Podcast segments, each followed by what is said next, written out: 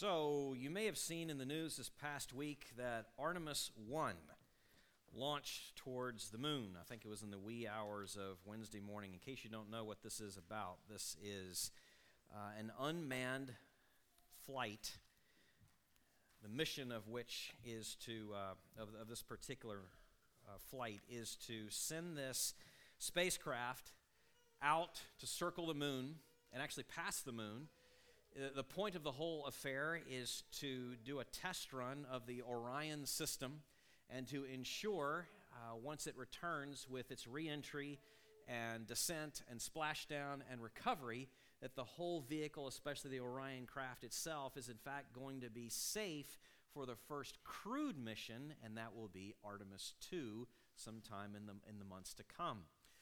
Uh, we're going back to the moon. That's hard to believe. Yeah, we're go- actually going back to the moon. And so, what that means is NASA uh, has, to, has to have this shakedown cruise. That's basically what Artemis 1 is. It's a shakedown cruise where they're getting, they're going through the preparations. They're trying to make sure that they have uh, all the expectations squared with what's coming. Because the reality is, if you're going to the moon, you cannot afford, pardon the pun here, but you cannot afford to have any daylight between your ideas of what life and moving around on the moon is going to be like and the reality of the moon itself.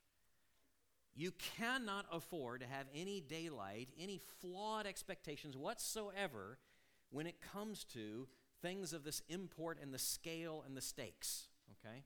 Certainly, certainly you, you can't do that. Well, where am I going with this? Where I'm going with this is that there's something of a parallel here when it comes to our expectations of what it means to follow Jesus and what it means to be a disciple of Jesus. Those two things, by the way, are the same. To be a disciple, to be a follower of Jesus, to be a Christian, those are all synonyms, one for another. Jesus does not want to, to, he does not want us to have any daylight, if I could put it that way. Jesus is not interested in his people in there being daylight between our expectations and the reality of what it means to follow him.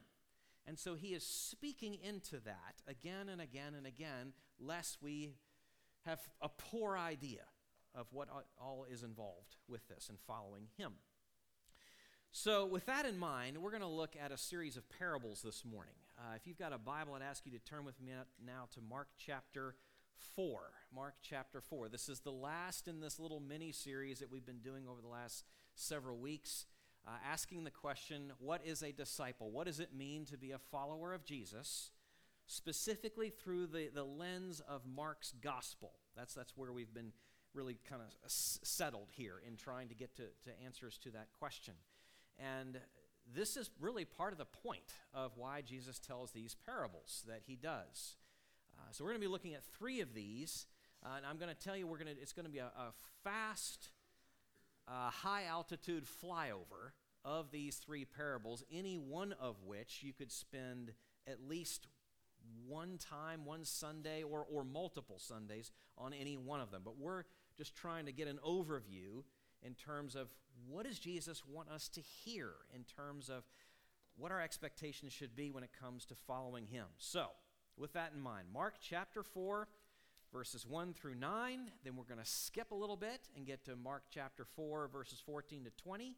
And then skip a little bit and move over to Mark 4, verses 26 to 32. It's all going to be on the screen. I'll prompt you if you're trying to follow with your Bible, okay? All right, Mark 4, starting in verse 1.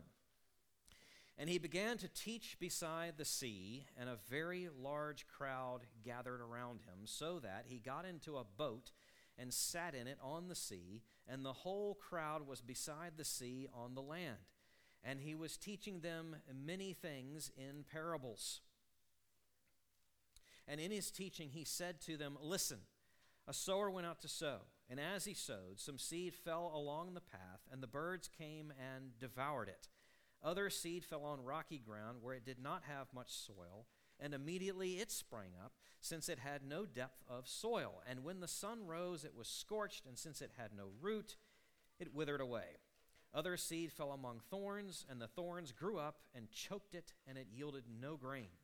And other seeds fell into good soil and produced grain, growing up and increasing and yielding thirtyfold and sixtyfold and a hundredfold. And he said, He who has ears to hear, let him hear. Now, skipping over to verse 14.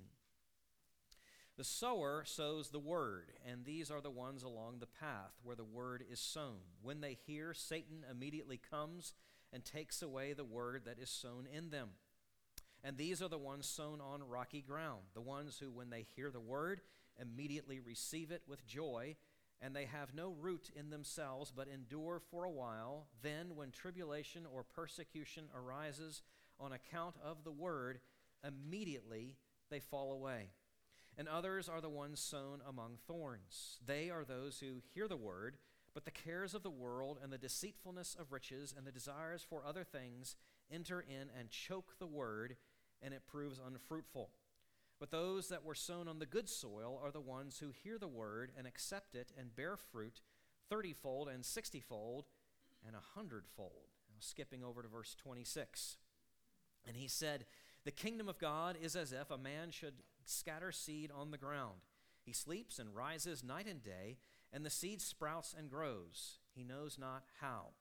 The earth produces by itself first the blade, then the ear, then the full grain in the ear. But when the grain is ripe, at once he puts in the sickle, because the harvest has come. And he said, With what can we compare the kingdom of God? Or what parable shall we use for it? It is like a grain of mustard seed, which, when sown on the ground, is the smallest of all the seeds on earth. Yet, when it is sown, it grows up and becomes larger than all the garden plants and puts out large branches so that the birds of the air can make nests in its shade. Well, let's uh, stop now and pray for the Lord's blessing, His uh, that we would have insight into His Word. Let's pray. Jesus, would you please um, put us there that day, uh, just as those folks were uh, standing there listening, listening to you as you were teaching? Uh, would you help us to hear? Would you help us to hear? We have come, we much, many, every bit as real as those folks did that day. They came to hear you. Jesus, we have come to hear you here this morning. Would you please, please be so merciful as to give us, even us, despite all of our mess, uh, despite all of our waywardness, despite all of our stubbornness, beside, despite all of our contrariness and obstinate unbelief in so many areas of our lives, would you please, please help us to hear this morning that we would have a bit better an understanding of what it means to follow you. What does it mean to be citizens of the kingdom? What does it mean for the kingdom to have come and yet to be coming? This we ask in your name. Amen. So, the mission briefing. That's something that you oftentimes see in the flow of a drama, whether in a television show or a movie or perhaps a book that you're, you're reading. The, the mission briefing. The idea is that you get a, a team of people together and they're about to, to go out and, and do this thing that they haven't done before, some novel um, job, uh, task that's been given to them, and, and, likely in many cases is, is going to have a bit of danger uh, to it as well, some edginess to it as well. So let me give you three quick examples of, of this sort of scene, and maybe one of them will land on you for the sake of, of the drama. So, Star Wars, New Hope. The rebels are gathered there towards the end of the film, and they're, uh, they're, they're, they're meeting. It's, it's the briefing before they assault the Death Star, right? So that's the mission briefing. Uh, you have Toy Story. So I'm going in different directions now. Toy Story. Woody has gathered the rest of the toys to get ready for this assault on Sid. And he uses dominoes and, and other things from Sid's room to try and illustrate the point and prepare the toys for this grand assault. Pete Mitchell in Maverick, right, this past summer, uh, in that great movie. Uh, he, he and his team, there's a mission briefing in which their, their task is to fly in and, and take out this unsanctioned, heavily defended, unnamed as far as the nation, interestingly enough, uh, uh uranium enrichment plant and they've got to take this, this thing out. Um, in every one of those cases, and I could list a gazillion more, and you guys could make your suggestions as well as far as the movie, the TV show, whatever it is. In every one of these scenarios, the idea is that the objective, first off, the objective needs to be clarified. This is why you're being sent forth. This is what, you, what the whole thing is about. So your, your, your, your mission, your assignment, your objective has to be clarified, and at the same time, any flawed expectations that you have about that mission, about that task, need to be corrected. Mission briefing. Think of this as a mission briefing. These parables that Jesus is giving to his people then and now, you know, not, not just then, but, but now as well, uh, where he wants us to understand what it means for the kingdom of God to have come. And, and what does it mean when he speaks of the gospel of the kingdom? Uh, the idea of the eternal touching down into the temporal, or as some authors have said, the, the future invading the present. Those are pretty good images as to what the kingdom of God involves, and it's coming already, and having not, not in full, but having it touched down yet already. Jesus wants our expectations to be right, and he, even in that moment, is having to address flawed expectations of his people, of his disciples. Uh, the, the expectation at the time was that the kingdom, yes, it would come, but it would come all at once, all at once, and fully. So, not stretched out over a period of time, and not partially, but all at once and fully. That was the idea at the time, and he needs to correct that again and again and again because it's simply not the way it's going to be. So, in order to curtail theirs and ours disappointment, in order to minimize theirs and ours discouragement, in order to eliminate theirs and ours disillusionment, Jesus speaks. He speaks these parables, uh, lest our expectations be flawed. Put, let me put it this way we need so much more than our limited, truncated ideas of the kingdom. We need so, so, so much more than our limited, truncated ideas of the kingdom. At the time, the Jewish expectation, and in some ways, it's not that different, I think, than, than our own. The, the, the idea of the kingdom, and this is an image that uh, just one author I was reading this past away this week put it, was something akin to like a boulder just rolling down a hill and tearing across the land and, and, and tearing through and, and undoing everything in its path. You know, a sudden, violent sort of presence, changing everything in that, in that way. But that's not it. The image is not in any way a boulder just rolling through the land, but rather a seed. A seed being planted into the ground, underneath the ground, slowly, that transforms the whole landscape. Those are two very different images, two very different ways of, of, of working. And Jesus says it's not the boulder, it's the seed. And, and, and our misconceptions and then and now are oftentimes can be so dramatic that the very first thing that he says just before he starts to tell the first story, did you catch it in verse 3? Listen. With an exclamation point in our English Bibles. You know why? Because it's an imperative, it's a command. Before he even says an, uh, any, gives any of the teaching in terms of the parables themselves, Jesus says, Listen. Because he's got something startling to convey to those who will have but ears to hear. Listen. The kingdom of God is not what we expect.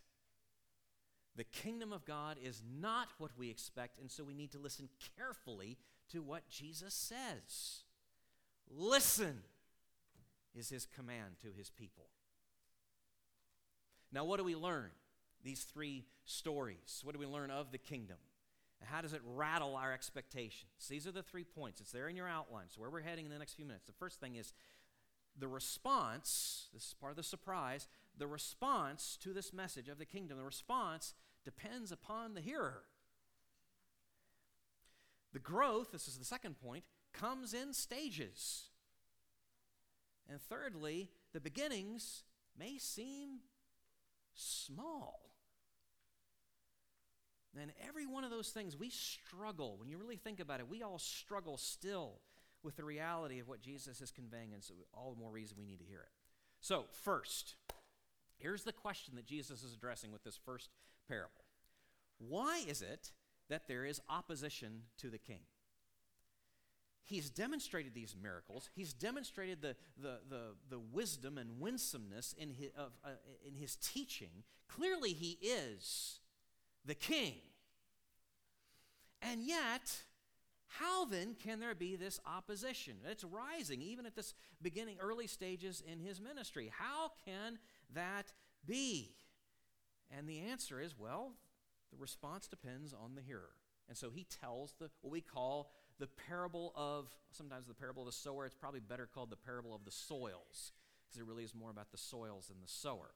So let's break, break this down if we can for just uh, as we're moving through this. So we, the, the first we see here in uh, Mark 4, verses 3 through 4 listen. A sower went out to sow, and as he sowed, some seed fell along the path, and the birds came and devoured it. Now, this is a little different as far as uh, farming techniques go. We're not. This sounds backwards, and in fact, it's absolutely just the reverse of the, the way we typically do it today. This was the broadcasting method of sowing seed, meaning you just had a, a bag of seed and you went along the ground and you threw it as you walked. And then later came the, uh, the plowing. Okay? Ours is, is just the opposite. We plow then sow. In those days, in that time, they sowed then plowed. Okay? And so when you're doing it that way, the farmer just knows this is the way it's going to be. It's going to fall on some soils of varying quality and varying ability to receive the seed as the sower is moving along. And Jesus says, in terms of an understanding, our understanding, a right understanding then of partly of, of one of the soils, one of the, the attitudes, the, the uh, receptiveness of the heart would be it's like seed falling on a path. It's like feed, seed falling on hard soil because it's in fact it is a hard soil. It's a hard heart. It's a hardened heart that refuses to receive. In fact, Satan takes that opportunity to, like the birds of the air, come down, snatch that seed, lest there be any fruit in this person's life. That's one of the soils. That's one of the, of the responses that he wants us to understand. Secondly, you, you just keep reading here, verses 5 through 6. Other seed fell on rocky ground where it did not have much soil, and immediately it sprang up, since it had no depth of soil. And in Jesus' explanation, uh, oh wait, sorry. And when the uh, when the sun rose, it, it was scorched, and since it had no root, it withered away. Okay, so Jesus' explanation, when you keep reading through the chapter, is okay. Well, the idea is is that, uh, and everyone knew this at the time, that sometimes you could have a layer of soil upon some rocks, a layer of rocks, and what happens is, in the heat of the summer, those rocks through the soil absorb the warmth of the sun as it gets colder, they're releasing that heat into the seeds, and those seeds spring up, but they don't have a lot of soil to work with to establish roots. So then, when the heat comes, they dry up and die out. That's the idea. And everyone knew that at the time as, as you're sowing seeds along uh, various places. It would fall in such places as rocky ground. And Jesus explains look, the, the reality is some soil, some hearts are like that, like rocky ground and the seed gets in there and there is a response, but it's short lived due to rocks of varying kinds in that person's life, such that when trouble or persecution comes because of belief, they walk away. There's a withering. And that is one of the soils, that is one of the attitudes, one of the responses of the human heart. There is a third one that Jesus uh, puts forward here. And this is among thorns, verse 7. Other seed fell among thorns, and the thorns grew up and choked it, and it yielded no grain. So when you think about it, uh, at one level, the thorns do allow for some growth, right? They, do to some degree. There's the, the problem is is that they um, steal some of the, the, the light, the nutrients from the sun, some of the nutrients from the soil, because there's this competition between the seed that the farmer has sowed and the thorns that are there in the, in the field. So there is, a, there is some growth, but there's a, it's compromised because of the presence of these, these thorns. And there's, there's a choking effect because of that competition. Well, Jesus explains this is what this is about. The problem is not what's absent, the problem is what's been added the thorns. And in fact, he specifically says here in, uh, in chapter 4, uh, verse 19, the care, these thorns he describes as the cares of the world, the deceitfulness of riches, the desires for other things come in and choke that word. Again, this is one of the responses. And the reason it's one of the, one of the responses is because this is one of the realities of the recept- receptivity of the soil. The soil of a human heart is like seed going into a soil that has thorns there. Well, there's one more. This is the fourth of the four. This is what he describes as the good soil. And we see this here in verse 8. Other seeds fell into good soil and produced grain, growing up and increasing and yielding 30 fold, 60 fold, 100 fold.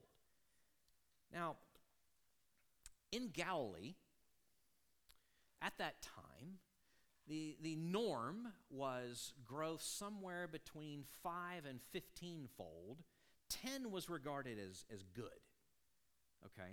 But Jesus is here speaking of something far beyond that, far, far beyond what his hearers would have expected in terms of growth. There's supernatural, extraordinary, astonishing growth that is, that is taking place here. And, and, the, and the, his explanation, it's not so hard to understand what he's saying here. This is fruitful soil, is the fruitful life, the fruitful follower of Jesus, where the, the seed has come down, it has been received into the soil, it has endured, it has not been rejected.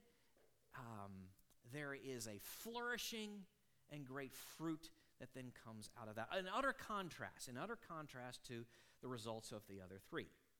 Okay, so back to the question. The question was why? Why is it, Jesus, if you are in fact the king, there, there is this mixed response to you, the great king? And the answer is it has to do with the response. The response depends upon the, the, the heart condition of those who receive the word. That's the answer. It's not disproof that he's, it's, it's not evidence that he's not the king. He's telling us from the start this is how the kingdom comes, and this is something that you need to understand. This is what's going on with the opposition. It's interesting to think that it's quite possible, we have no way of knowing this, so, so please don't, I'm not trying to read more into the text, but no few commentators ask this question, point this possibility out. That possibly one of the reasons that Jesus is using a, a, a, a, parable, an image like this in that moment, is because even as he's in the boat and teaching the people, that he was able to point in a direction where, in fact, there was a farmer doing exactly this broadcasting seed. And the people look and they get it. Now, we don't know if that actually happened. Here's what we do know. In that moment, Jesus was sowing seed. Right? In that very moment that he is teaching this parable, in this very moment, as he is teaching this parable to us, he is sowing seed. Right here, right now, in this moment, in this room. Now, the, here's the thing the question that we insist on asking him, that we bring to the table when it comes to, well, why the opposition? Why the varied responses? Da, da, da, da, da. We come with, with how can this be? That, that sort of question. How can this be? And what Jesus is saying to us with all seriousness and gentleness and love is, my friend, the question is really not for you, how can this be? The question for you is, which soil are you?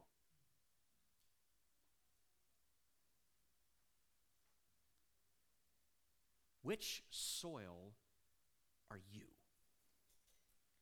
That's the question that we really need to be asking of ourselves in this moment. For the kingdom does not come in the ways we might expect. And so, because of that, we've really got to listen to what Jesus, carefully to what Jesus is saying. Now, that's the first story. That's the one where he gives the clear explanation, lest we miss it. Some would say it's, it's, it's the foundation for all the, para- all the other parables that he tells. Uh, we need to have a handle on this one. Let's move on to the second one. And here the, the question is not why the opposition to you, Jesus, but why the slowness? Uh, why doesn't the kingdom come all at once, now, and all at once? And so Jesus tells this, this story. He's trying to make the point that the growth, yes, it comes, but it comes in stages. So skipping over to verse 26, the parable of the seed growing. And he said, The kingdom of God as if is as if a man should scatter seed on the ground. He sleeps and rises night and day, and the seed sprouts and grows, he knows not how. The earth produces by itself first the blade, then the ear, then the full grain in the ear. But when the grain is ripe, at once he puts in the sickle because the harvest has come. So, why the slowness? Because it comes in stages. Now, some background the farmer that's doing the sowing here in this moment, he, he does not know all that's going on there beneath the soil. He can't see it, if for no other reason. He simply cannot see it. But he does know this. He does know that despite all the forces that are at work against, against the, the growth and flourishing of this little seed down there in the ground, despite all the forces arrayed against this little seed, there's going to be growth and there's going to be a harvest. That much he knows. He knows that the harvest is going to come, and yet at the same time, there's going to be waiting. This is not an insta garden. Uh, that's not the way this is going to work. It's going to come incrementally, the growth of the seed that he has, has sown.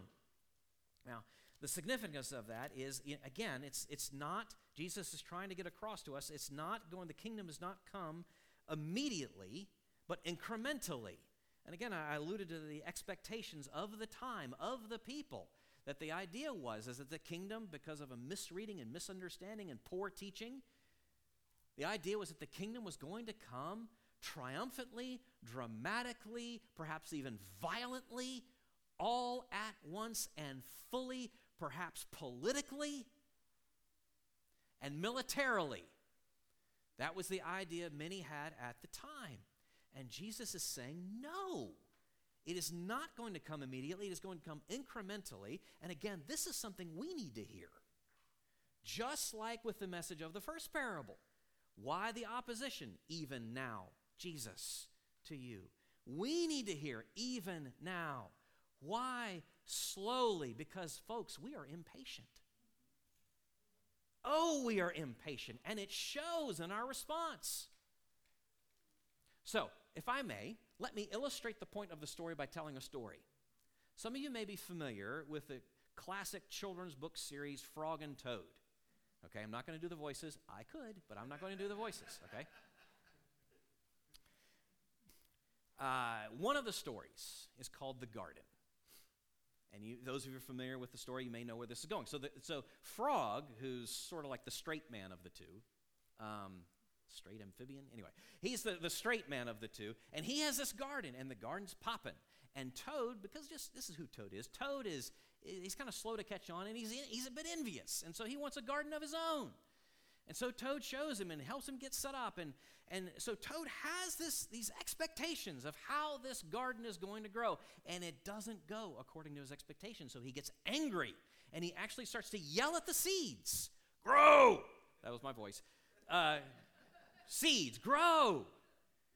And it's, it's kind of funny, you know, it's, it's a children's book. It's a, it's a funny response and all because his impatience showing itself the way it does. But it's not a whole lot different than yours and mine. Grow! Yeah, I got your attention, see?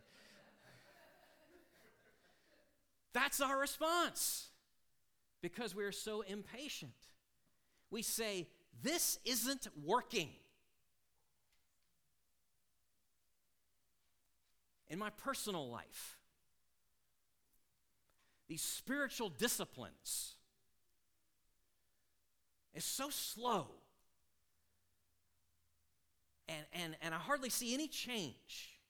And frankly, the integrity that you're asking me to, to walk in is so costly. This isn't working. We need another strategy. How about at the cultural level? We say, This isn't working. Look at all the change. Look at hell in a handbasket, Western culture today, early 21st century. And we say, This isn't working. This whole love for enemy stuff. Uh uh-uh, uh, i am done with that. That's, see where that's gotten us? That's what some people are saying now within the church. As though there was an expiration date on Jesus' commands, as though somehow we are in a unique, uh, qualified, exceptional period that allows us to just say what we want as we want and just get in the muck with everybody else because it's not working. What, what, what is the, what, what's the it? And what is it betraying of our goals and aspirations? Jesus says the kingdom comes in stages. That's why it appears to be slow. And we need to listen. We need to listen. There's a third a third point, a third story. Uh, not only Jesus is getting at the answer to the question, why the opposition? Why so strident? What's going on there with the various responses? Why so slow? What's going on there? Uh, there's one more. Why, why so small? Why so seemingly insignificant, the kingdom? And Jesus gets to this as well, because again, we, we ask it ourselves, that his disciples were asking at the time, why so seemingly insignificant? And the answer is because, well, the beginnings may seem small. They always have, and they always will. Uh, verses 30 through 32. And he said, With what can we compare the kingdom of God, or what parable shall we use for it? It is like a grain of mustard seed, which, when sown on the ground, is the smallest of all the seeds on earth. Yet, when it is sown, it grows up and becomes larger than all the garden plants and puts out large branches so that the birds of the air can make nests in its shade. So, the mustard seed. Uh, the size of the seed, this is the idea, it is so, so small. Now, it was, it's not, this is not the smallest seed known to man. Okay? This was the smallest seed known to the people at the time, and that was commonly used. Jesus is not giving a botany lesson. Okay? So this is the smallest of the seeds that was common in that part of the world and used at that time. And the idea being here, e- even just with the, the mustard seed, and, and the people knew this, under the right soil conditions and the right growth patterns, it was possible for this itty bitty little seed, you know, smaller than a sesame seed, to grow up to become, now it really was a bush, but it was so large, 10 to 12 feet high, could be thought of as a tree. Astonishing. The idea being such small beginnings and such extraordinary results in terms of where it ends up, the beginning and the ending. And Jesus, in, terms of the significance of this, well, George Ladd, in, in writing on this parable, puts it this way rejected by religious leaders, welcomed by tax collectors and sinners, Jesus looked more like a deluded dreamer than the bearer of the kingdom of God. See, in this moment, when Jesus is up there in Galilee in a boat with people gathered all around him, that looks like the mustard seed. Okay? Hanging on a cross, abandoned by nearly all of his followers, that's a mustard seed the early years of the church, when it's just a few of them, and they hardly have their act together. And you read the New Testament epistles, and it's anything, anything but emotionally healthy people. That's the mustard seed. My life, your life, our life together, this church, mustard seed. Mustard seed. The, the, paradigm goes all, all the way across. But here's the thing so you have small beginnings, Jesus and his disciples, and then no sane historian can deny the explosive growth that transformed the world coming out of Galilee and sweeping across the whole world, affecting every culture, every culture ever since, and growing and growing ever, ever since. Why so small? Why does it seem so small? Because from the very beginning, it's the idea is first the seed, and then, then the tree. So, what we have to, as a takeaway here, we have to consider is this simple idea don't overlook the message. It, it's a mustard seed message, okay? It's a mustard seed message. Don't overlook this message. So, the, the, the, the, the gospel of the kingdom and the reality, the good news that the king has come and, and that um, we, he embraces us, brings us into this kingdom by grace alone, through faith alone, in Christ alone. That is a profoundly life changing, altering, transforming message. Don't sell it short. Uh, don't think there's no applicability to the worst, deepest, ugliest stuff of your life. So, personally, this message needs to be brought into your broken relationships. You need the gospel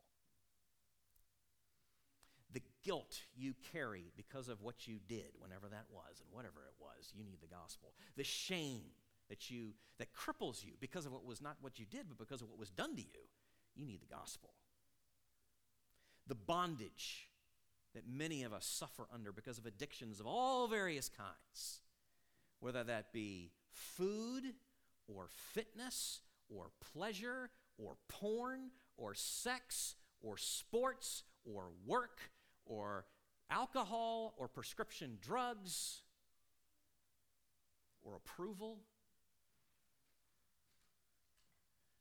We need the gospel. Don't overlook this mustard seed. Culturally, what do we need? As our nation, as our culture is wrestling with racial tension and moral confusion and political division and increasing cynicism on all sides and an inability to even listen to say, say anything of, of speaking with empathy and compassion one to another. What do we need? The gospel, this mustard seed. That's what we need. Every one of us at every level. The beginning, yes, may seem small. That's the paradigm, that's the story. Listen carefully, though, to what Jesus is saying. What we don't need is a boulder. That's what we ask for, it's what we think we need. What we need is the seed. We need the seed. Now, let me just end with this. This, this counterintuitive nature of the kingdom, as Jesus is articulating here in these parables, this counterintuitive nature of, of, the, of the kingdom and how it comes should not really surprise us, right? I mean, I mean think in terms of, uh, or, or, just, you know, what we've been talking about so far. So the responses that depend upon the hearer and the, uh, the growth that comes in stages and the beginnings that seem so small, that should hardly surprise us. When what we're talking about and, and who we're listening to is the creator of the universe himself come in the flesh, speaking to little ones like us should it surprise us that we are surprised? Should it shock us that what his message to us regarding the ways of his kingdom don't operate according to what our expectations, considering whose kingdom it is? Actually, that's an argument for it. Considering who it is that's speaking, we should expect to be surprised. We should expect to this for this to just rattle our expectations. Jesus, again and again and again in his earthly ministry, refuses, and still today, refuses to be boxed in by our expectations and our agendas. Think of the number of times in which he just blows that up in, as his disciples are watching his dealings with people, in his willingness to lay low the people who had exalted themselves. and to lift up those who'd been trampled down. Blowing expectations. Think of the ways in which he refused. This just, just is so astonishing to observe and, and to take to heart. He refuses time and again to explode in anger when he himself is mistreated and disrespected. Never do you see that. But when someone else is mistreated and disrespected, get out of the way.